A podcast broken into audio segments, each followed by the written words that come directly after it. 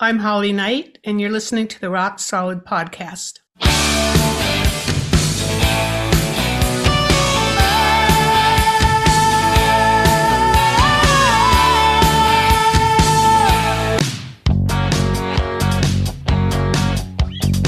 Make me a deal and make it good for me. I can't afford to be. This is small town music, this is big town music. He's ahead of his time, you know, but he can't use it. If only he could prove it. Well, tomorrow's just a song away, a song away, a song away. Hey, everybody, welcome to Rock Solid, the comedy podcast for all things music, both new and classic. I'm Pat Francis, and joining me in the Zoom room today for her second appearance, this time to promote her new autobiography, I Am the Warrior My Crazy Life Writing the Hits and Rocking the MTV 80s. Please welcome legendary songwriter Holly Knight. Hello, Holly. Hi, Pat. Nice to see you again. Nice to see you again, too. I'm so excited that you finally put your story down on the page. It's been great to leaf through this book and drop in anywhere and read some cool stuff. And uh, I'm just excited to talk to you again. Now, I'm calling this episode Silent Night, Holly Night, because I thought that was kind of clever. And because we're going to talk a little bit about some Christmas music. But first, we're going to delve into I Am the Warrior. Awesome. Uh, foreword by Tina Turner. You have quite a relationship with this woman. So I'm assuming there was probably no other choice to write the foreword, or maybe there was. You know, I hadn't really thought about it, and um, it just, I don't know. Yeah, it makes sense. It makes sense. She was the first one I asked.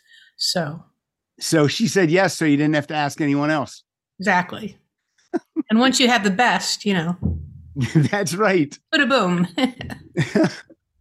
Uh, speaking of that, you took the title from the song The Warrior. Were you considering any of your other song titles to be the title of the book? Um, I was, and I was thinking of, uh, for instance, the best. I, w- I thought of quite a few, but I think my publishers just said, "Look, the obvious one t- to us is the warrior." You know, um, I guess I sort of exude that sort of uh, that vibe. So It could have been Invincible. That would have been a fine title too. Yeah, that's true. But it's a good thing I didn't because I guess Pat and Neil are doing an, a musical. So um, All right. Yeah. And uh well that's good for you too if they're doing a musical because obviously the the two songs you're known for writing for Pat Benatar will they have to be in the musical. uh, well, yeah, I don't think they could have a musical without putting Battlefield or Invincible in them. There's no way. There's no way you could. I mean, you could, but it would be a serious omission that I don't think anyone who went to that musical uh, would enjoy. True. I mean, they do have other great songs, Sure. but, But, I mean- are, these are the ones. I mean, they're kind of like attached to each other. You know, at this point, I don't know about Invincible, but certainly loves the battlefield. Certainly, "Love Is a Battlefield" is a signature song for Pat Benatar.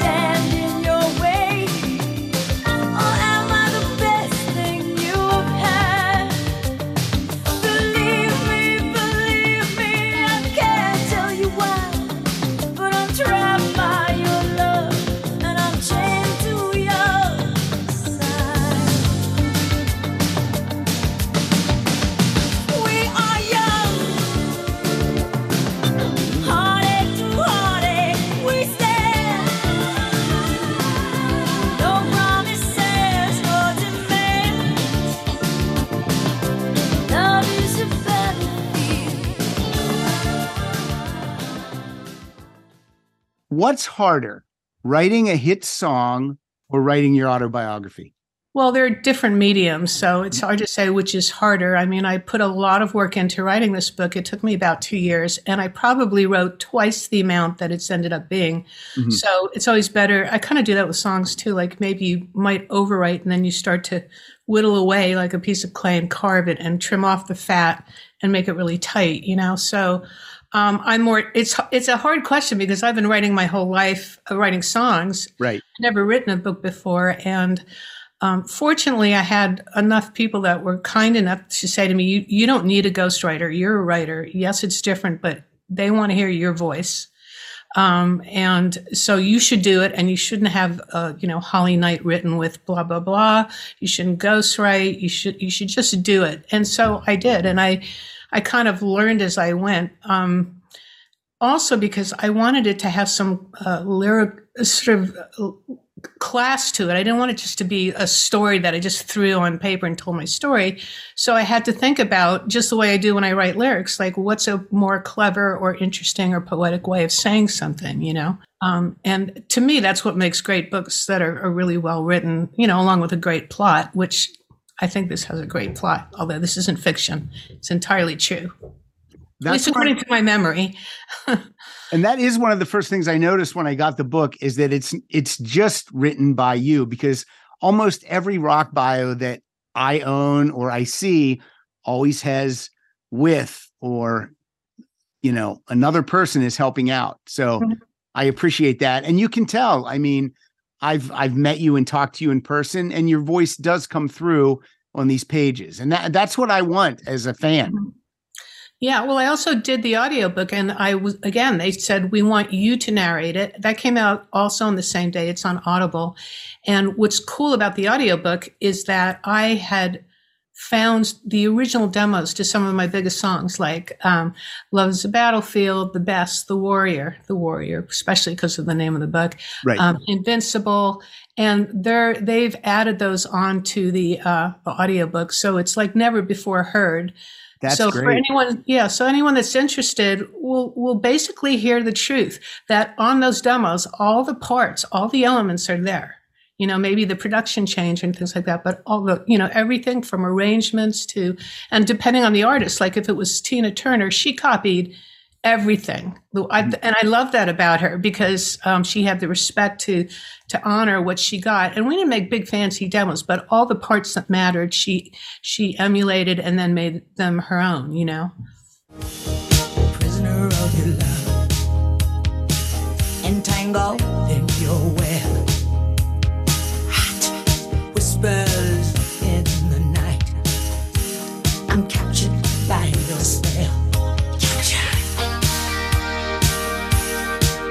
yes, I'm touched by this show of emotion.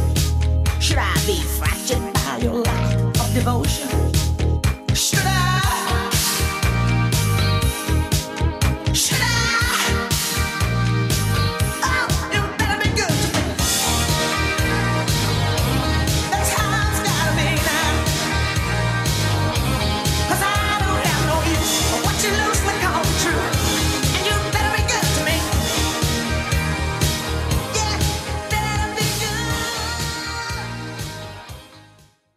Well, I mean, the first time an artist hears the song, it's it's probably a demo. And so if they like the song, why wouldn't they want to record it the way you envision it?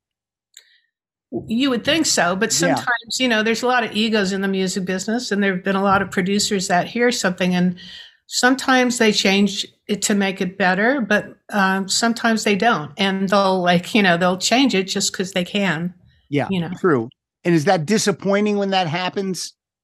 Oh yeah, sure. I mean, it's it's sort of like I gave you everything. I mean, I've worked with uh, Mike Chapman's, who, who who's one of the top producers, and I've sponged uh, knowledge off of him, and I've learned so much. And I'm a musician, so I don't, you know, I, I think the parts that are most important are the arrangements and the songs themselves. And I don't really like it when they overproduce them. I'd rather hear it let you know less produced than overproduced, uh, because then it takes away from the beauty of the the song, and it's harder to hear the song. You know, that doesn't happen that often, but Right. it's it's happened on one or two of my biggest hits, which I write about in my book, as you know. And I'm pretty I'm pretty oh, forthright in telling my version, my not version, but my side of things. You are nothing if not honest in this book. I'm a New sure. Yorker. What can I say? That's yeah, yeah, and you and right, right, uh, right at the beginning, we know you're a New Yorker. So very cool. Now, when you were writing this book for two years, was it hard to think about songwriting? Because like you have an assignment, you have to write this book. So were you able to write any songs at the same time you were writing the book, or did this consume your life? Um, I, it consumed my life pretty much, and that was by design. I mean, I did do, I did work on one new project that I'm really excited about, but rather than spreading myself too thin, I did focus on the book. I mean, I've been writing for like, you know, 40 years, and it's sort of like I, I needed the break, you know, and, um, and it's actually cool because now I feel refreshed and I can go back to songwriting and, um, frankly, I'm hoping that the the book becomes big enough that there are people out there, certain artists that I would love to work with. And you would think, being in the Songwriters Hall of Fame and having as many hits as I've had, that I would have access to anybody, but not so. Not as much as you would think, because for every big artist out there that I want to work with, um, they're surrounded by like you know, there's so many, you know, vaults and things that you have to get through, and and and bodyguards and you know, handlers before you can actually get to the person and say, I want, I would love to write with you. I think we'd be great together. So I'm hoping that the book maybe will get their attention, you know? And when you say that, it's almost nonsense to me. I would think that you could get a Right? hold of anyone and get at least get in a room with someone and see if you have chemistry or present them with a song that you were had written that you thought would fit their style. And to hear that after all these years, it that's that's crazy. It is crazy, but we, it's a crazy world. What can I say? you It is a crazy world. Yeah. And uh but again, you're yeah, you're one of the most successful songwriters of my lifetime. So I mean, I, I love that the the the my crazy life writing the hits and rocking the MTV 80s. I mean, I was in 10th or 11th grade when MTV hit, and we watched it constantly, nonstop, all the time. So mm-hmm. much so that my mom called it that goddamn MTV. I mean, because mm-hmm. we always because you know adults It's always on in the background, right? And It it's like always same on. with me. I mean, it was the best thing that ever happened to me, and I say Yeah. that in the book. And I have one chapter, and it's short, but it's completely devoted to MTV because it was the best thing that ever happened to me because I had so many videos on at the same time, you know, uh, that they started talking about me on the news and stuff, and um, that was kind of surprising to me. I mean, I never had a PR agent or anything, and the Yeah. music was kind of like my, you know, my sounding board, you know. So, um, and it was just a really special time. The book is centric on, for I mean, you've read it, but just for Yeah. people that are listening, the book is centric on that time period of like 1980 to the end of the 80s. And of course, I have, you know, um, my childhood. I have a, a, a Sure. story about, you know, how I had my first band, Spider, and there's quite a bit on that. And then Kiss, my time with Kiss. Um, it's really a part of my history, history. And um, then MTV happened, you know, so it's sort of, uh, I wanted to focus on that because it's sort of like my love letter to the 80s. And, and of course, I've had a lot of, I've had hits, I've had TV, movie, and in fact, lately I'm having so much TV and movie licensing, but it's actually for a lot of stuff that was popular in the 80s, you know? So it seems like a timely time to be writing about that. I don't think a lot of people have really talked that much about MTV. Yeah. And it was such a phenomena, you know? And then at the end of the 90s, I wrote the biggest song of my career and kept going. But the MTV kind of just sort of fell apart, you know? I mean, it Yeah. wasn't about music anymore. But for that time period, it was just such a precious, special time. I mean, it it, it, it, affected pop culture. Pop culture affected it. You know, it had spin-off shows like the, the Don Johnson one, Miami Vice, which just was like a glorified uh, video. hour worth of videos, music videos and fashions, and they sort of mirrored each other. And it was a crazy time. I mean, there's a lot of excess and partying and drugs and sex and rock and roll, and it's sort of changed. You know, everything's gotten a lot more serious and planned. You know, there there are no more crazy accidents like having videos where cows would, would be walking through the the right in front of the camera through the rim. You know. Yeah, I mean, there's a group of people that think MTV is just Jersey Shore and stuff like that. They don't remember when the M stood for music, and it was exactly. that's what it was. I never understood why any of these networks they start as one thing and then they want to then they want to do everything. Just stick with what you do. And MTV they, still- they, they're, they're, they're pandering to like they want to see what someone Pandering. reacts to, and then they go running in that direction Yeah. with ten more of that. And they they're, they're you know it didn't start out that way. What was so great about MTV was it was a new medium. I mean, if you wanted to see a video before that, you hardly saw videos. You'd see like the midnight Yeah. special or something like that, but right. this all of a sudden cha- was such a game changer because then everybody started to have a video. Every time a single would come out a video would come out and you had to look great and you had to, and then it's, it became even more crazy where it was less band like and there was more dancing and everything was choreographed. And then you know it's sort of like the, with the world being digital now where everything is perfect but all the raw edges are kind of smoothed out. And i i miss you know i miss the raw edges. I miss that gritty part you know Across America, BP supports more than 275,000 jobs to keep energy flowing. Jobs like updating turbines at one of our Indiana wind farms and producing more oil and gas with fewer operational emissions in the Gulf of Mexico. It's and, not or. See what doing both means for energy nationwide at bp.com slash investing in America. As a kid growing up in small town Pennsylvania, I would only see my artists in Rolling Stone or Creem or Circus Magazine. And those were just pictures. But with MTV, to see the artist, you know, this is before I went to concerts, to see the artist moving, you know, and grooving, it was like it was like a miracle right in your living room. It was Right, because you you didn't then have to go see them live if you weren't able to, or if you didn't have the money or the ability to go. You could see them twenty four seven in your own living room. You know? Absolutely. It was it was joyous. I, I and and you have all the VJs, you have them all quoted. Uh, they do a quote about the book at the beginning, except for JJ, because rock and peace, JJ Jackson. Right. But everybody else. I so- thanked him at the end of the book anyway. I thanked all of them. And yeah, I mean, that really sort of validated what I was trying to capture in this book. And, you know, my hope, my hope is that like the people that grew up watching it and were there when it was all happening, that they'll, they'll kind of close their eyes and, and remember maybe the first time they heard love is a battlefield and they were on, the, on a date with, you know, Yep. a special person or they'll just, you know, it's very nostalgic actually. And it'll make you laugh because you'll remember things that you went through during that time, Yeah. or you might have wondered something behind one of the songs or, and you're hearing like the, the stories behind them now.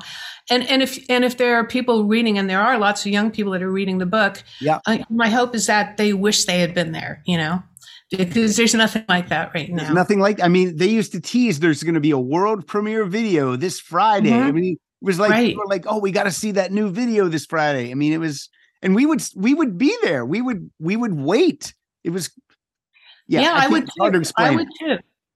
I would Yeah. too. And um, no, it was just exciting. I mean, I remember the first time I saw Madonna, and I went over to Mike Chapman's house. I said, "Oh my God, when this video comes on, you have to see this girl. She is she's going to be hot." She, she, was doing the song "Burning Up," actually. Yeah. And I said, "This girl's going to be big," you know. And I and I remember when Prince's video for "When Doves Cry" it came out, you know, and he had Wendy and Lisa in the group, and just so many memories, you know. And Uh, but a lot of the memories are mine. I mean, that's Right. the interesting thing. It's like, yes, I was a fan and I had, you know, my favorite videos, but I had videos that I was very much behind the scenes a part of, you know. And even with my own band, I write about that in the book with my band Device, where I was in the video. right.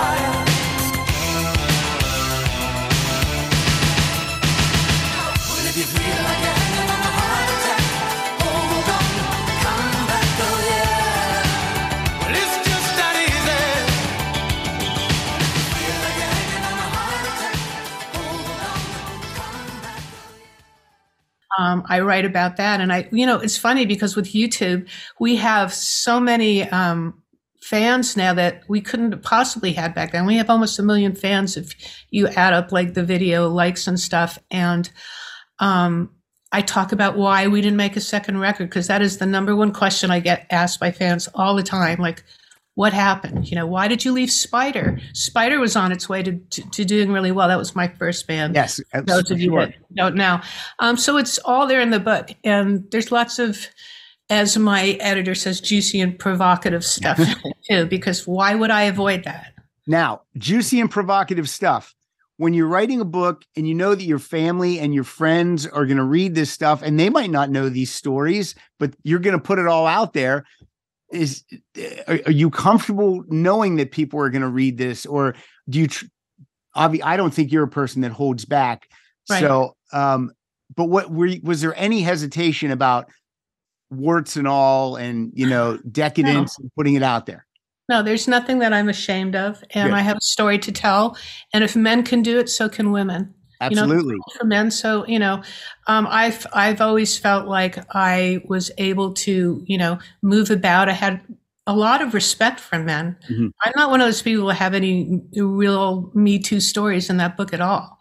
And if there was any ass grabbing, it was on both parts. As I say in the book, there was plenty of ass grab- grabbing on both parts. Of course, I'm kidding. You know, I didn't go around grabbing men's ass, but, you know, I dated some of them. I married one or two. Um, and, you know, I think it's actually kind of humorous the way I spin it because I don't go into detail. I just say enough that I think it's sort of written in a way that's not trashy. You know, it's elegantly trashy, if I- anything. I also feel like you don't have any Me Too moments or stories, maybe because I don't think you would have tolerated it. I wouldn't have. No. There's no way. I mean, I think just the impression. My last name is is Knight, um, which came to me in a dream. I talk about that too, um, and you know, a lot of my songs were empowering songs about fighting, and I never really even thought about that until you know an interviewer said to me once, you know, your songs are always about fighting. Like, what's up with that? And I said, well, they're not all about fighting. And he said, well, no, it's good. It's very compelling. And I thought, well, let me go home. I went home. I looked at the titles. We were like Love is a Battlefield and Better Be Good to Me and Invincible. And, you know, and I thought, and The Warrior. And I thought, well, geez, you know, he's right. And it was like something I hadn't even been aware of. It was just something that you write what you know, you Yeah. know. And I realized that um, it's not so much about fighting with someone as fighting for something. And my songs are almost like crusades in that way. Um, and they're very dramatic, but it's always fighting for things that I believe I deserve and Mhm. that every woman, I want every woman to feel that way, that they have the right. Like I walked into the man cave, I said in the book, I walked into the man cave like I had every right to be there. Not even like I had every right, I had every right to be there. And I think they picked up on that. So they really didn't, you know, didn't fuck with me, you know? That's good. Also, when I read that part in the book, that interviewer who brought that to your attention, I was just like, that's amazing that this guy, first of all, he was prepared and that jumped out at him. And uh, and that was cool. So uh, this will be a difficult question. Of all the songs you've written, do you have a favorite lyric? Like one that just you still to this day, you just you you just love it. You just think it's perfect. Um, well, yes, I do, but they're diff- I have a couple actually that I'm Mhm. really proud of that are completely different. Um, they're completely different vibes. One of them is Invincible, actually. Yeah.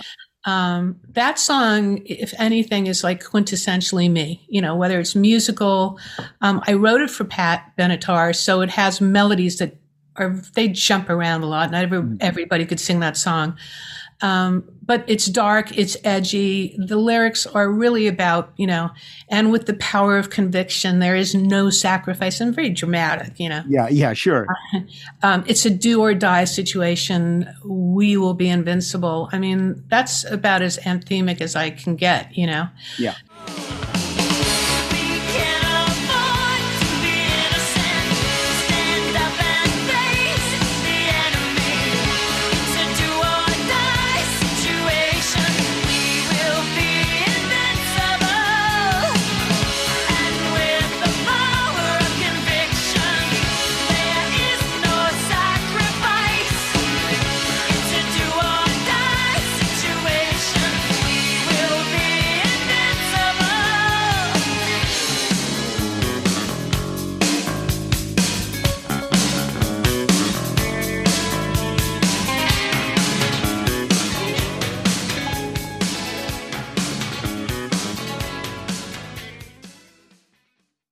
And and it was it was an honest moment when I wrote it. Uh, I tend to like write in more darker formats uh, a lot, but I decided I wanted to write a song. Um, I ended up writing it with Mike, and Mike actually had the title, which was the best. He had been wanting to write a song called that for a long time, and that's one of the only super positive songs that I've written. And it's really hard to write like, you know, a, a positive song and not sound cheesy, you know, Yeah. or preachy. Yeah.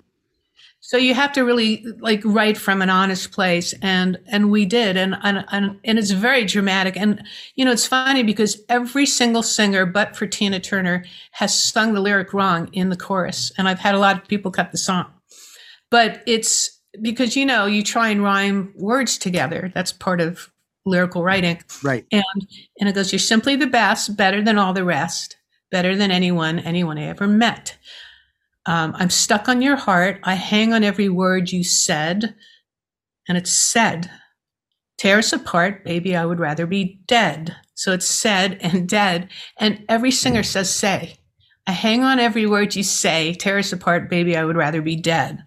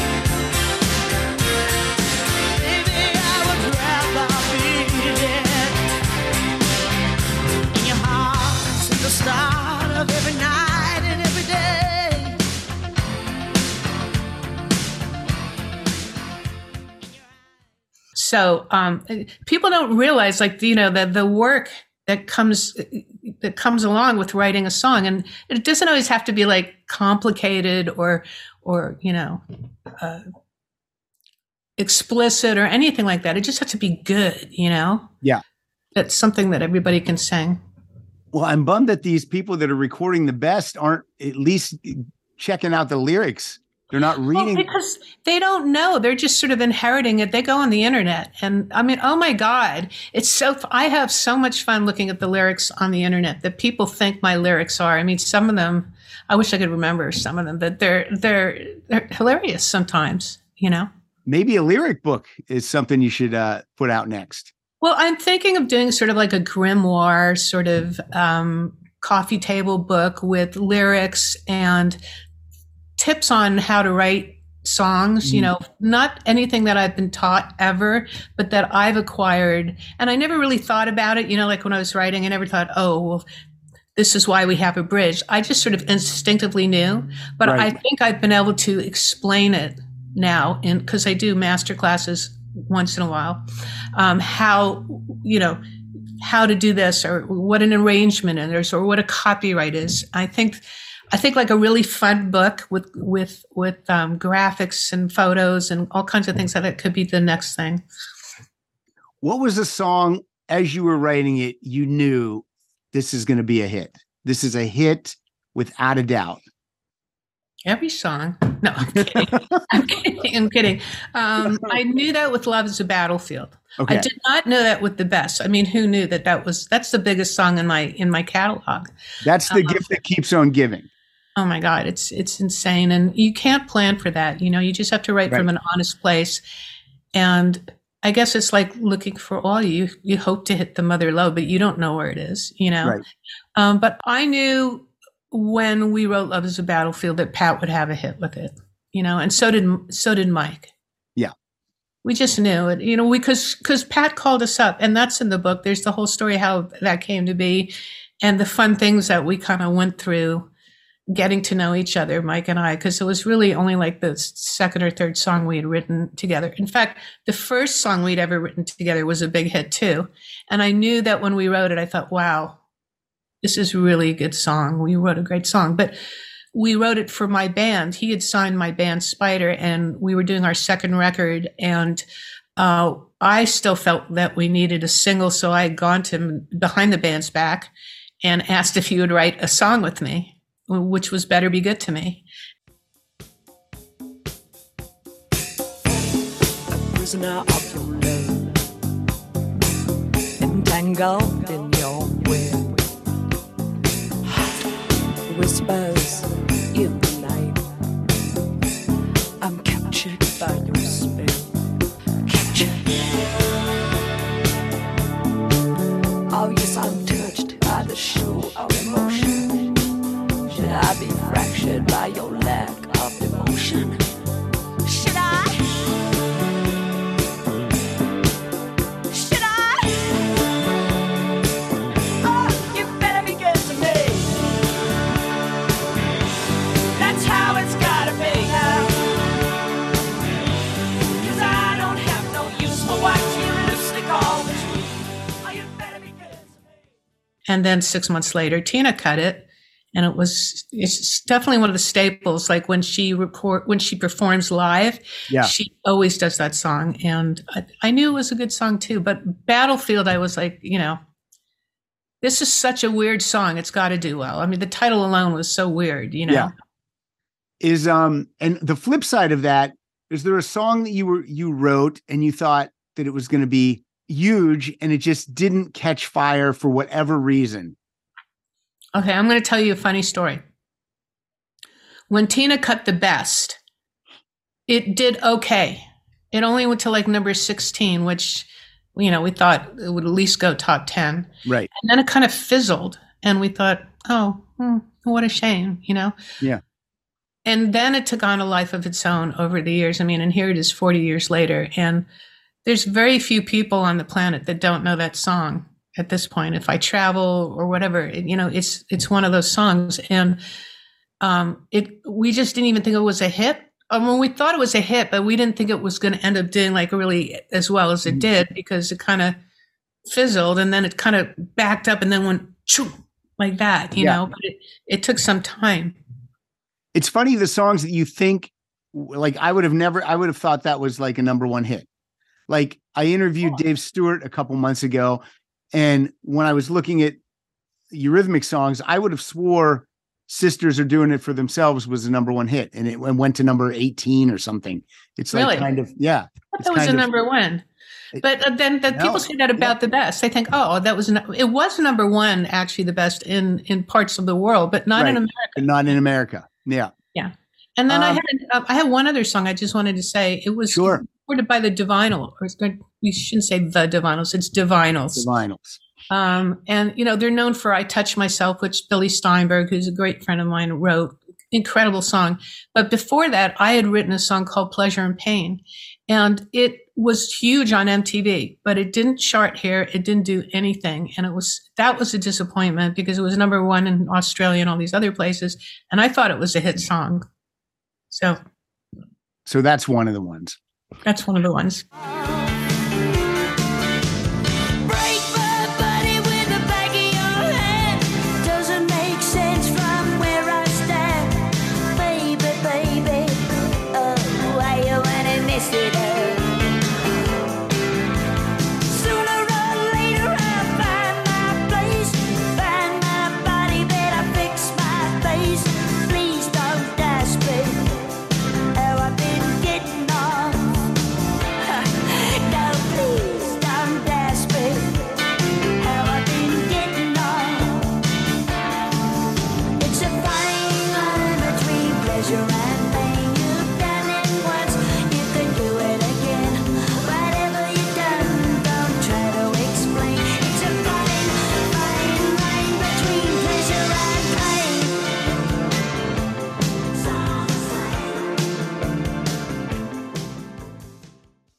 If you had a golden ticket and you could just cash that in and you could work with any artist right now, a veteran artist, a new artist, anyone, who would you cash that golden ticket in for?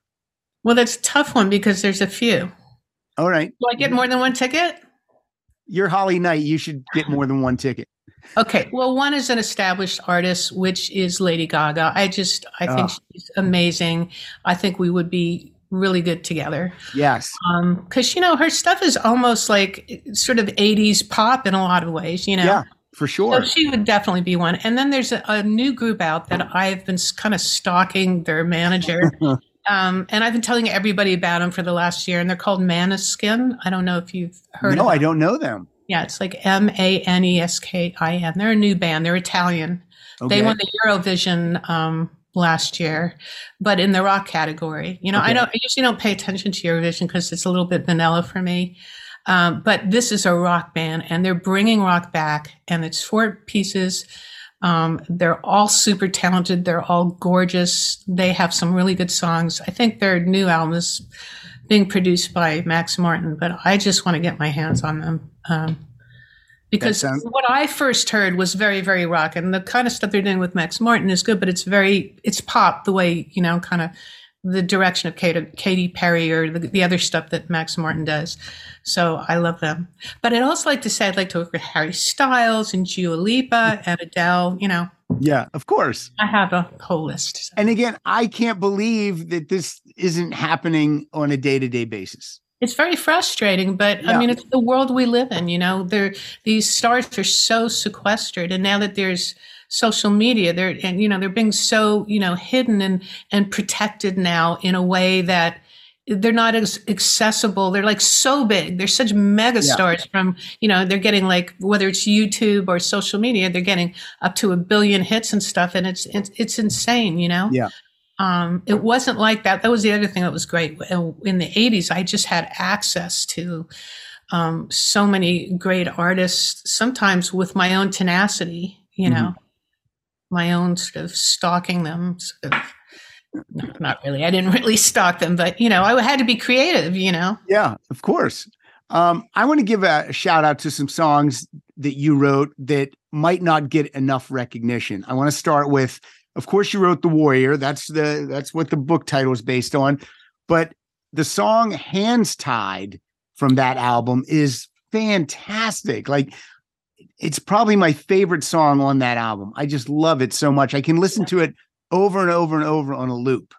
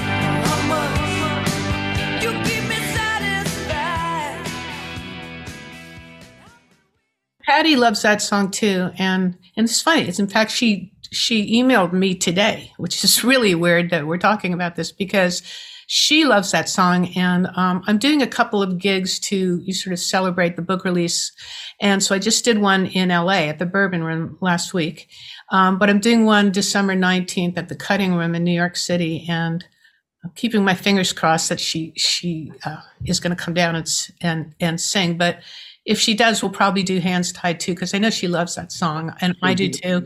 It was their second single, and that's a. You know, you asked before, do you ever wonder why a song, you know, that it just sounds like a hit, and you Yeah. wonder why it wasn't? I think that was one of those songs as well. Yeah, it's just fantastic. And now I'm bummed that I missed this Bourbon Room show here in LA. How did I not know about this? I don't know. We were advertising it everywhere, and um, you know, maybe it was because it was after Thanksgiving. Uh, I think a lot of people had just come home, and then the next week we played, and I don't know. Well, if if you do it again, contact Come me. Come to New York. Yeah. uh, okay, you you wrote some hits for Heart, but I'm really partial to Tall, Dark, Handsome Stranger. Such a killer song. Thank you. Just so good. Oh, I'm so tired of these men trying to impress me with nothing. The same old routine and the smooth,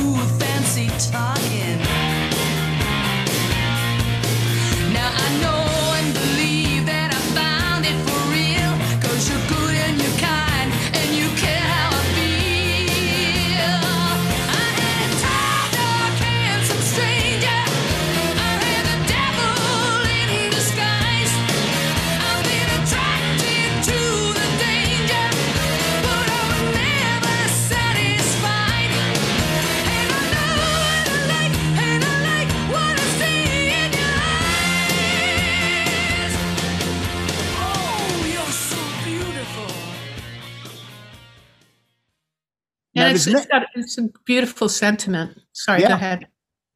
What's another one? Oh, well, this one, this one was big. And but the story in the book, I was very disappointed that the artist um well how do I say it? It's Love Touch. Baby, I don't know why. But somehow I always seem to get tangled up in my not that blind. Deep down inside, you know this love's worth one more try.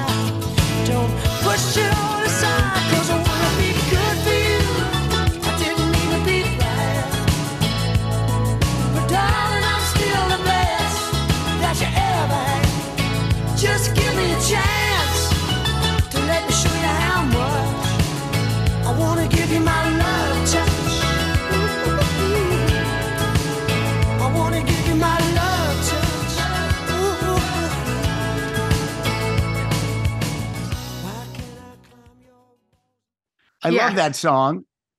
and I just read this part last night that when it appeared on one of Rod's compilation albums and he wrote liner notes about it, he wasn't really kind to it.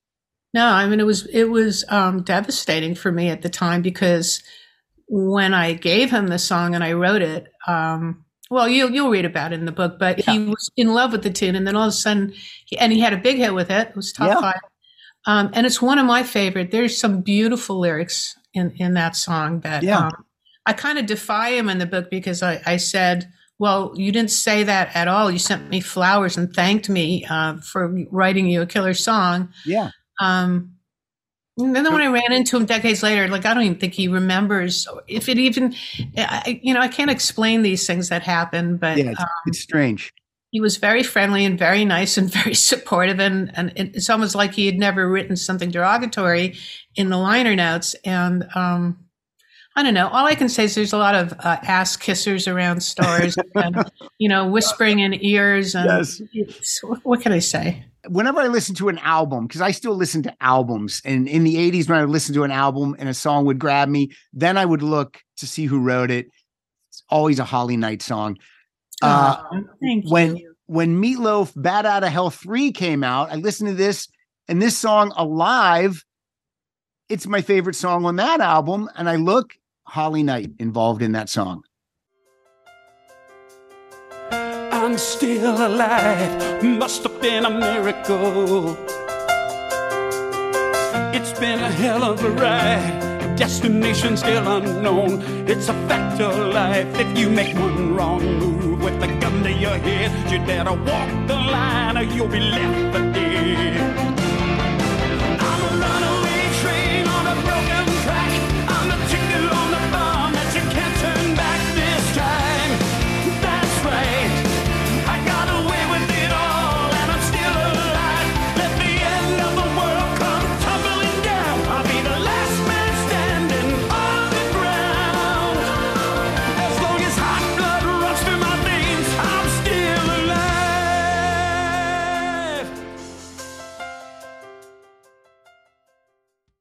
So good. Thank you. Well, I guess I'm a I'm what you call a common denominator. Common denominator for sure. Hey, it's Kaley Cuoco for Priceline. Ready to go to your happy place for a happy price? Well, why didn't you say so? Just download the Priceline app right now and save up to 60% on hotels. So, whether it's Cousin Kevin's Kazoo concert in Kansas City, go Kevin, or Becky's Bachelorette Bash in Bermuda, you never have to miss a trip ever again. So, download the Priceline app today. Your savings are waiting. Go to your happy place for a happy price. Go to your happy price, Priceline. All right. Let me tell some people. We're going to talk some Christmas music real quick. HollyKnight.com. That's K N I G H T. Twitter at Holly Night Life and Instagram at Holly Night Vision. The book is out now. Everyone go get it. Put it on your Christmas list. Buy it for someone who loves 80s music or loves MTV. There's something in this book for everyone. All right. I, I gave you a little bit of homework. Uh, Holly's top five Christmas songs. First of all, you always dress in black. You don't look festive, but are you a Christmas person? Do you get into the holiday season? Totally. And I'm Jewish, but I've always celebrated uh, Christmas and Hanukkah. Okay. Um, and you know, I I'm I have two sons that you know when you're a parent, as as parents will know, Yeah. you kind of vicariously live through your kids. So even if you were growing up and you didn't do something, by the time you're a parent, you kind of like you know you you act like you're suffer, suffering through watching you know The Lion King or The Little Mermaid for the hundredth time, which you would never do with a grown up movie, but you actually really kind of like enjoy it, you know. Yeah. So yes, I have the tree. I have I put on Christmas music. I bake Christmas things, and um, you know I actually was going to wear red. I was going to wear red because I was thinking of Christmas, and I I, know I, I don't think I would have known. I- I wouldn't have known who I was talking to if you had red on. I just wouldn't know. You know what? I think when I get older, I'm going to just go the opposite. I'm going to wear only white, and I'm going to wear lots of silver jewelry, and just be all in like a white witch or something. Okay, here we go. In no order whatsoever. This one on the list is one of my wife's favorites, and she loves this version uh, specifically Santa Baby by Eartha Kitt. Santa baby, just slip a sable under the tree for me. Been an awful good girl, Santa baby, so hurry down the chimney tonight.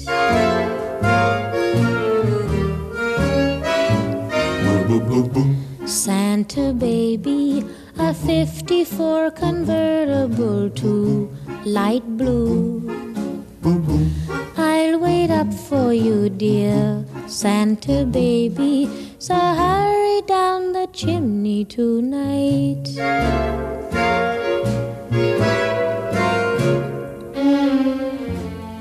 Think of all the fun I've missed. Love it.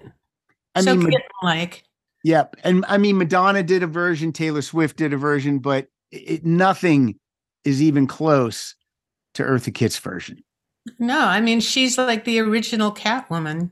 uh, Yes, on the yeah. Series, you know, and Yeah. um, yeah, no, she owns that that one, and and and and the lyrics on that song are so clever too. I mean, it's like uh, all about uh, materialism and. It's, it's just funny. It's a funny lyric. It's, very- tongue in cheek and Yeah. yeah. All right. Uh have yourself a merry little Christmas, the Carpenters version. Have yourself a merry little Christmas. Let your heart be light. From now on, our troubles will be out of sight.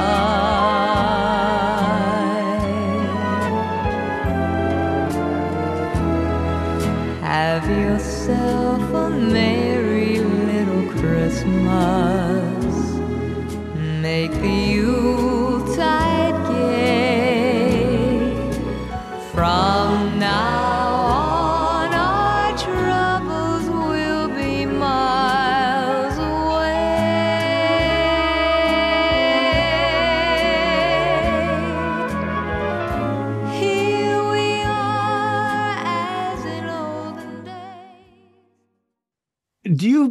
feel that the Carpenters are underrated? completely. Oh my God. I am a bona fide Carpenter fan. You know, there's like, I'm a rocker and I like really hard music and Yeah. Nine Inch Nails and all that stuff. But when something is just sentimental and really good, I, I just melt. And believe it or not, you know what I listen to in my kitchen? I don't listen to rock music because I do it. You know, it's the Uh-huh. last thing I want to listen to. I listen to either, uh, you know, like songs from the American Songbook, like the 40s station. For instance, on Sirius, there's the Junction, 40s Junction channel, Yeah. which I love. And the older, the better, you know. Um, and, it's just like those old fashioned sentimental songs. And there are a lot of them that were written back then that are still staples when it comes to these great Christmas songs. Um, Yeah. And then the other thing I listen to is French music. I listen to French pop music or old French music because I think when the pandemic happened, um, I couldn't travel. No one could travel. So I put on French music so I can pretend I'm in Paris. I listen to it all the time. And, you know, my son comes through the kitchen. It's like, can you play anything but that? I mean, that's all you play, you know? Um, but I'm really kind of nostalgic in the way. And for the, the Carpenters, I mean, Karen Carpenter had the most pure, wonderful, beautiful voice. Yes. And I almost, when I hear, you know, I hear her singing, I just like, it just, it, it does something to me, you know? Yeah. When I see uh, Billie Eilish and her brother Finneas, they make me think of the Carpenters, not because their music sounds like it, but because they've they've got that brother sister thing, and um and they and it just that's what I think of when I see Billie It's and intimate. It's Yes. intimate. And Billie Eilish, you know, the beauty of her is her intimacy. She's another one I would love to work with. Um, but she doesn't really need me. I mean, she's on her own, you know. Uh, this is one of my favorites is the Christmas song by Nat King Cole.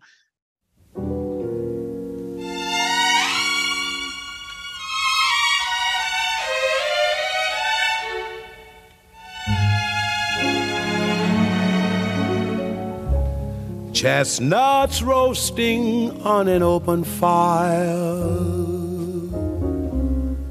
Jack Frost nipping at your nose. Yuletide carols being sung by a choir. And folks dressed up like Eskimos. Everybody knows a turkey and some mistletoe help to make the season bright. Tiny tots For me, that's the that's the number one classic Christmas album of Really? all time. Yeah. I, I just love that one. I think because when I was a kid, my my parents played that one, so it just kind of stuck with me. You want to wear a turtleneck and have a cup of Yeah. hot cocoa with marshmallows in it that you're stirring with a candy cane. You're sitting by the fire and you're hearing Nat King Cole. Yeah. I still I can't thought, believe. you know, I thought the song was called "Chestnuts Roasting on an Open Fire" for the longest time. yeah, yeah, I, I, do. yeah. People, you know, and that's what people call it sometimes too. But Yeah. I can't believe if they're making all these rock biopics that we're not getting one on Nat King Cole. That would be incredible. Because I Yeah. don't think people know a lot about his history, and they should.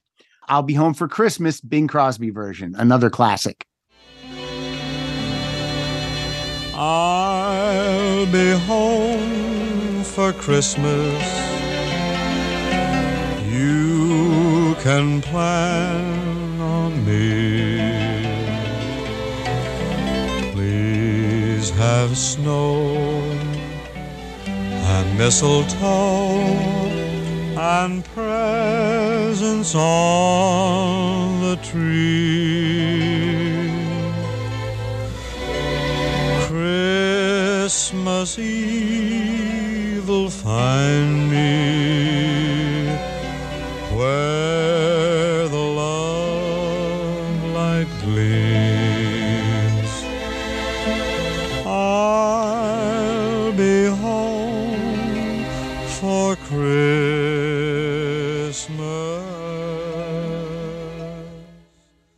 there's a lot of different versions of it, but you know, you got to go back to the source. You know, that one was a toss up between that and White Christmas because Yeah. I'm really corny. I watch that movie every year. I, I can you know, sit and I, you know the song "Sisters" with the fans and Yeah. sisters. Lord help the Mister that comes between me and my sister. I mean, I love lyrics like that. You know. Last but not least, uh, a more modern day artist, Michael Bublé with Holly Jolly Christmas. And I just love that song so much. Have a holly jolly Christmas. It's the best time of the year. Now I don't know if there'll be snow, but have a cup of cheer. Have a holly jolly Christmas. And when you walk down the street, say hello to friends you know and everyone you meet. Oh, the mistletoe is hung where you can see. Somebody waits for you. Kiss her once for me. Have a holly jolly Christmas. And in case you didn't hear, oh by golly, have a holly jolly Christmas this year. Well, I have a personal uh, reason for loving that song because my name's in it. But um, Oh, that, yeah, I, that's true. there's a lot of Christmas. There's like the holly and the ivy. Yeah. the balls with boughs of holly. But you know, his voice is just so sensational and so. I mean, he's kind of like a freak in in a, in a modern day age because he's he has the kind of voice that would have been, in, you know, you would have heard that voice during the Yeah. 40s. And um, he does a lot of Christmas songs great. I, it was really Yeah. tough for me to pick one, but I, you know, had Well, you- to. You, You, know, by the way, in the book, at the end, for people that buy the book, uh, it, I was asked by someone, you know, what if if someone asked you what were like some songs, the top ten songs you wish you had Yes. written? I love this part. I love this part of the book because Do you? Lou Reed and uh, Todd Rundgren and Fragile by Sting. I mean, I was like, you picked great songs. Oh, good. I'm glad you think so. It was Yeah. really hard, but I had to look at. Um, I mean, there's a lot of songs I love that are great records, but aren't necessarily great songs. I can give you an example, like Okay. Uh, "Love My Way," Psychedelic Furs. I love that record, Mhm. and I later found out that Todd Rundgren actually produced that. Yes, he did. Yeah. I didn't know. Um, but it, it, it's not a song I wish I'd written, you know? I just Yeah. love the, the record of it and the way they do it. But when it comes to songs that are just standalone, um, I'm glad you like that because Yeah. uh, I thought that was cool. Um, and I think the Todd song you picked is Can We Still Be Friends? Mhm. Which is just such a great song.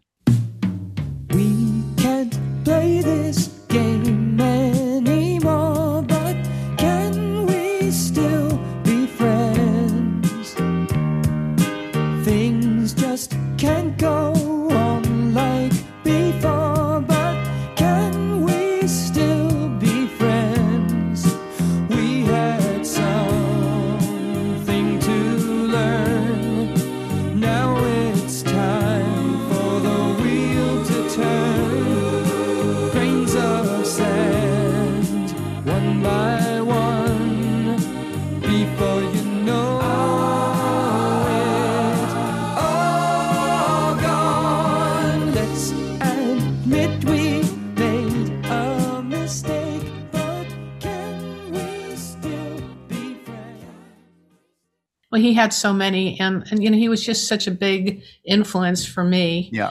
uh, when I was when I was growing up, you know. Uh, so yeah, I had fun with that. I also uh, I, I, these boots are made for walking.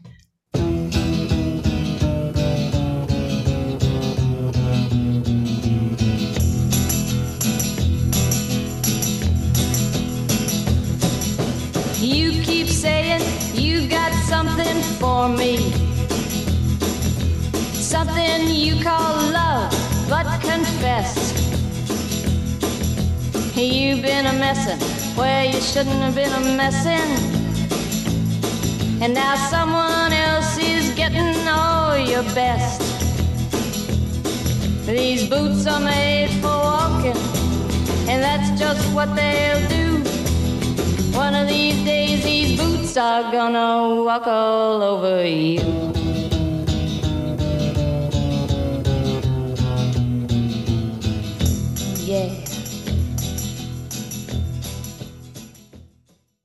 That to me is like, and, and what's weird about it is it's an empowering song for a woman because it says, you know, written- one of these days these boots are going to walk all over you, you know, But written by a man. written by a man. And I don't know what else. I looked him up and uh, I, I couldn't see what else he'd written, but he wrote that song. So, you know, even getting having writing one song that's like uh, timeless like that. Yeah. Uh, it's hard, it's a hard thing to do, as Bruce Springsteen said. I, d- I don't know if you've seen the new interview with him and um, Howard Stern, but it's phenomenal. And he talks about that. You know, it's very hard to be in the top upper echelon. I mean, it's like a funnel that just gets smaller and smaller Right. the higher up you go. And I just feel when I when he said that, I feel like so fortunate that I have to pinch myself sometimes to go, well, you know, you did it, you did Yeah. it, you, You did do you it. worked hard, and I'm proud of that. And what about Holly Knight writing Christmas music? Have you ever tackled any Christmas music? Um, no, I haven't. I haven't. that, is that something you even want to do? Uh, I don't know. Okay. Okay. There's a lot of things I want to do. That hasn't actually crossed my mind. Um, you know, there's so many records out there that come out at Christmas. But the thing Yeah. is, it's an interesting question because they're always covers of songs that Mm-hmm. we know and love, and it's everybody doing their interpretation of it. So if I were to do it, I'd have to, yeah, they'd have to be totally original. And Yeah. Well, Um, I, I recommend to write one song, but Yeah. a whole album's worth, I don't know. Uh, Sia's Christmas album from two or three years ago is amazing. So if you've never heard that, Oh, check yeah. it out. Is it original material? It's all originals. With he, she did it with Greg Kurstin. Is that his name? He's a big producer. Uh huh. Um, but uh, you know, you know. Well, how to make Mariah Carey, you know, she wrote one song, but she cer- certainly hit the mother load with that Yes, one. That one will be around forever. That's a modern day classic. Yeah. All right. Everybody, I want you to go buy I Am the Warrior, my crazy life writing the hits and rocking the MTV 80s. For all things Holly Knight, just go to hollyknight.com and you're going to find it there. Buy this book. Yeah, there's lots of stories with Kiss, Aerosmith, Bon Jovi, Hall and Oates, Ozzy Osbourne, Heart, Pat Benatar, Patty Smyth, um, Animotion, My Band Device. Um, it's Fighter. all in there. Everything. Yeah. One last thing before we go. I need a play out song. What song from your career should we end this episode with? Uh, how about The Warrior? I think it's appropriate. I think that's the one. Holly, thank you so much for your time. Continued success with this book. And I can't wait to hear your collaborations with Lady Gaga and everyone else that you should be collaborating with. Yes, I Fingers agree. Thank you so much. It was a pleasure. Take Good care, to talk Holly. to you again. Bye, Pat. Same. We'll see you soon. Bye.